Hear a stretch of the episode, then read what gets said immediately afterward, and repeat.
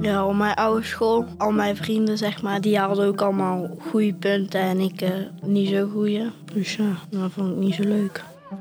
Om ervoor te zorgen dat we de leerlingen zien, want iedereen wil gezien worden. De middelbare schoolperiode. De tijd van je leven. Toch? Dat zou het in ieder geval wel mogen zijn. Jezelf prettig voelen, als een vis in het water. Dat is belangrijk. Welkom bij de podcast Die Kant Op. Zodat jij straks een juiste en passende keuze maakt. Hoe? Ga je mee op ontdekking? Van die veilige en vertrouwde basisschool naar de grote middelbare school. Dit vraagt om loslaten. Maar wordt mijn kind wel gezien? Wat zeggen ouders en een brugklascoördinator hierover? Ik zie dan de middelbare scholen zelf ook voor me groot en uh, veel leerlingen. Voor mij zou het belangrijk zijn van in hoeverre kijk je achter het kind. Er is heel veel leerlingen die zich aanmelden, maar ieder met een eigen gevulde rugzak of met eigen bepaalde doelen. Voor mij zou het heel belangrijk zijn van zie ook het kind achter de aanmelding. En uh, ik denk dat dat voor mij een heel belangrijke vraag zou zijn. Ik ben het helemaal met jou eens. Waarom is dat zo belangrijk? Ja, het leren. Um, tuurlijk, een kind gaat leren op de middelbare, een heleboel. Maar gezien worden zoals jij bent en jezelf mogen zijn en gewaardeerd worden zoals je bent, is zo belangrijk. Als je lekker in je vel zit, dan kun je ook leren. Die vraag kan ik me zo goed voorstellen. Ja. Had hem zelf ook toen mijn eigen jongens ook naar de middelbare school gingen. Terwijl ik de middelbare school zo goed ken en zo goed weet hoe het werkt. Basisschool, je gaat zelf naar binnen, je spreekt de docent, als er, of leerkracht moet ik zeggen. En als er wat is, dan weet je korte lijntjes. Je weet precies waar je aan toe bent, want je bent daar ingegroeid vanaf de kleuters. En dan ineens zo'n middelbare school, eh, afstandelijk. Je kan natuurlijk als ouder niet meer de klas inkomen om een broodrommeltje te brengen, want dan maak je het heel lastig voor je kind. Dus ik kan me die bezorgdheid best wel voorstellen. Maar wat probeer je als school? Je probeert toch een omgeving te creëren die wat kleiner aanvoelt. Je brengt het eigenlijk in kleine schooltjes binnen het geheel. wij zorgen dat de eerste en tweede klasses in één gebouw zitten. Met een eigen kluisjes, eigen fietsenstalling, eigen ingang. Om ervoor te zorgen dat we de leerlingen zien. Want iedereen wil gezien worden. Ik denk dat dat het allerbelangrijkste is. En daarvoor zijn die coaches. Sommige scholen worden ze mentoren genoemd. Wij noemen het overal een coach. En die ziet de leerling ook. En die heeft ook hele korte lijntjes met de ouders. En stel dat er wat gebeurt, hè, een opa die heel ziek is of, of een hond die uh, in moet slapen, dan willen we dat ook weten. Want het heeft effect op het leergedrag van die leerling. En hoe fijn is het dat je dit soort dingen van tevoren weet, zodat je er rekening mee kan houden dat het even anders voelt dan onder normale omstandigheden. Het cognitieve, natuurlijk is het belangrijk. Je wil dat ieder kind met een diploma van school afkomt. Maar we hebben zo gezien dat het andere stukje, het sociale stukje, zo'n grote rol speelt bij die leerlingen. En dat het ook zo ontzettend belangrijk is om open te staan, om goed te kunnen leren, dat je daar echt, echt veel aandacht aan moet besteden. En Wanneer staat iemand open om te leren? Als hij goed in zijn vel zit, als hij zich veilig voelt. Als die randvoorwaarden goed zijn, dan komt de rest ook. In plaats van een eh, vaste leraar op de basisschool, kennen we op de middelbare school de mentor of de coach. En onze kinderen moeten natuurlijk ook wennen. Hoe lang duurt zo'n periode? Nou, eerste week en zo gaat het wel, is het wennen. Want het is natuurlijk een verschil tussen de basisschool en de middelbare school. Maar als de week zo voorbij is, dan ben je er zo aan gewend. Dus ik was er nog best wel snel aan gewend. Ja, dat is verschillend. De ene heeft helemaal geen wenperiode nodig. Die gaat meteen mee en die is blij van, eh, nou hè, acht jaar eh, basisschool. Ik ben er nu echt wel aan toe om, uh, om naar de, de, de, grote school te gaan. er zijn ook leerlingen die hebben iets meer moeite. Er zijn ook leerlingen die het zo spannend vinden. Daar hebben wij een overstapcoach voor. Een overstapcoach is een collega van ons die ook werkzaam is in het basisonderwijs. Dus die eigenlijk heel goed weet hoe het in het basisonderwijs eraan toe gaat. En die dus uh, korte gesprekjes voert met leerlingen. Ook als ze dan uiteindelijk bij ons op school zitten. Een paar keer aan het begin van het schooljaar, iedere week. Dus uh, op een dag een kort gesprekje heeft. Hoe gaat het nu met je? Waar loop je tegenaan? Waar wil je dat ik je nog even mee help? moeten zeggen dat ieder jaar iets meer leerlingen hier gebruik van maken, maar dat het altijd kortdurend is. Een enkeling die heeft daarna ook nog ons ondersteuningsteam nodig, maar dan speelt er eigenlijk ook altijd nog iets anders. Ze zeggen vaak dat tot de herfstvakantie wel die tijd een beetje is om te wennen. Ik zie nu als ouder inderdaad, hè, we- gaan nu toevallig richting de herfstvakantie. Ja, ze is goed gezetteld. We mogen dus ook tijd en ruimte geven aan deze periode. En er is natuurlijk ook de warme overdracht. Ja, wij hebben inderdaad altijd een warme overdracht met de middelbare scholen. Dan komen de, eh, eh, de leerkrachten naar, de, naar ons toe. En gaan we de leerlingen nog bespreken. En daarin is het altijd fijn als de scholen dat, digitale dossier ook daadwerkelijk goed hebben gelezen. Zodat de overdracht ook zo effectief mogelijk is. Dat je echt de dingen die je nog kwijt wil eh, of die de school wil weten, buiten wat er in dat dossier staat, dat je die nog met elkaar kunt bespreken. En dat kunnen dingen zijn als wat de middelbare school vaak vraagt: van heeft een, bijvoorbeeld een leerling behoefte aan een, eh, een, ehm, een bepaalde soort mentor. Eh, juist iemand die heel duidelijk is of iemand die vooral heel grappig is. Of nou ja, dat soort vragen die komen bij de overdracht dan vooral ook aan bod. Er is dus al verbinding. Maar hoe zorgen we er met elkaar voor dat er geen kinderen tussen de wal en het schip vallen? Dat we ze blijven zien. Wat wij merken is dat wij, wij zetten heel erg sterk in op, eh, op verzuim. Wij zeggen altijd één keer ziek zijn, dat kan. Twee keer ziek zijn in een schooljaar heb je al een beetje pech. Bij drie keer ziek zijn, dan denken wij al van hé, hey, er is hier denk ik meer aan de hand. Omdat wij merken dat een leerling die veel verzuim heeft, dat dat ook wel eens kan eh, uiten in ehm, problematiek waarbij ze nog veel langer thuis blijven. Dus we proberen daar eigenlijk al in een voortraject op te sturen.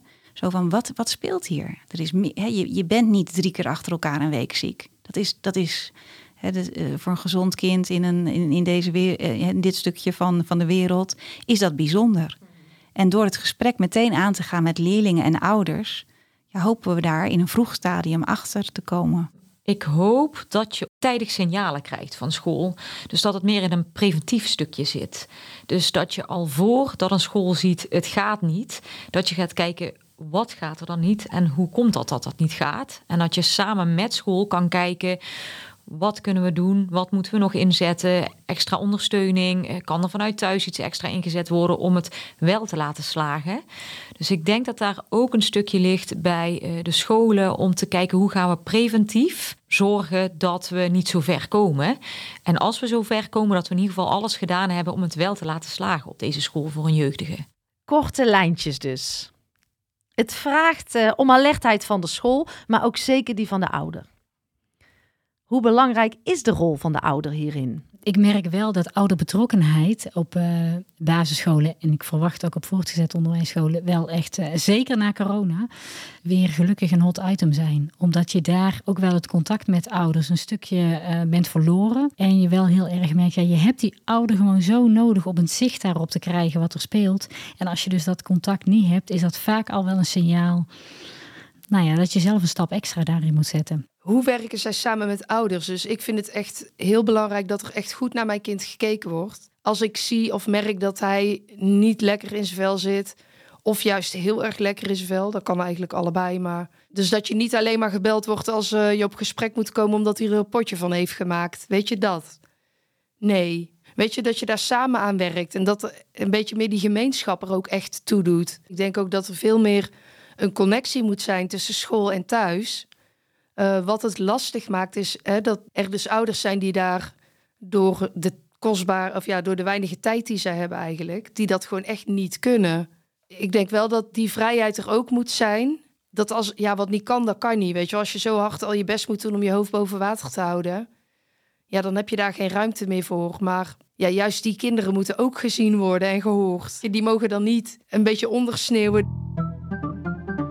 Om onze kinderen dus echt te zien, hebben we elkaar dus nodig. Mogen we dan meer naar een gemeenschap toewerken? Het echt samen doen? Die extra stap met elkaar zetten? En hoe belangrijk is het dat jouw kind zich veilig voelt, maar vooral ook vertrouwen heeft in zichzelf? Ja, op mijn oude school, al mijn vrienden, zeg maar, die hadden dan uh, MAVO, HAVO of zo. Want die hadden ook allemaal goede punten en ik uh, niet zo goede. Dus ja, dat vond ik niet zo leuk. De vakken. Ik dacht dat het heel moeilijk ging worden of zo. Want op basisschool vond ik het moeilijker als nu. Op basisschool had ik nooit goede punten voor iets. En nou haal ik gewoon echt goede punten. Ik heb alleen maar voldoendes. Ik vind het hier gewoon leuk en zo. En ik heb ook alleen maar voldoendes. Dus ja, in de basisschool vond ik werken iets moeilijker dan hier. Want ik had moeite met rekenen en zo. Maar nu heb ik er gewoon geen moeite meer mee. Een basisschool hebben, uh, in een klas zitten gewoon alle niveaus. Daar zitten kinderen in die naar gymnasium gaan, maar er zitten ook kinderen in die naar praktijkonderwijs gaan en alles wat er tussenin zit. Um, als je aan de onderkant zit, word je natuurlijk eigenlijk zes jaar geconfronteerd met het feit dat jij minder scoort. En dat jij misschien uh, op het niveau van groep 6 zit, terwijl de rest allemaal uh, wel doorgaat. Dat doet iets met je zelfvertrouwen. Vaak komen kinderen ook hier dan op school van ja, ik, ik ben niet slim of ik ben dom.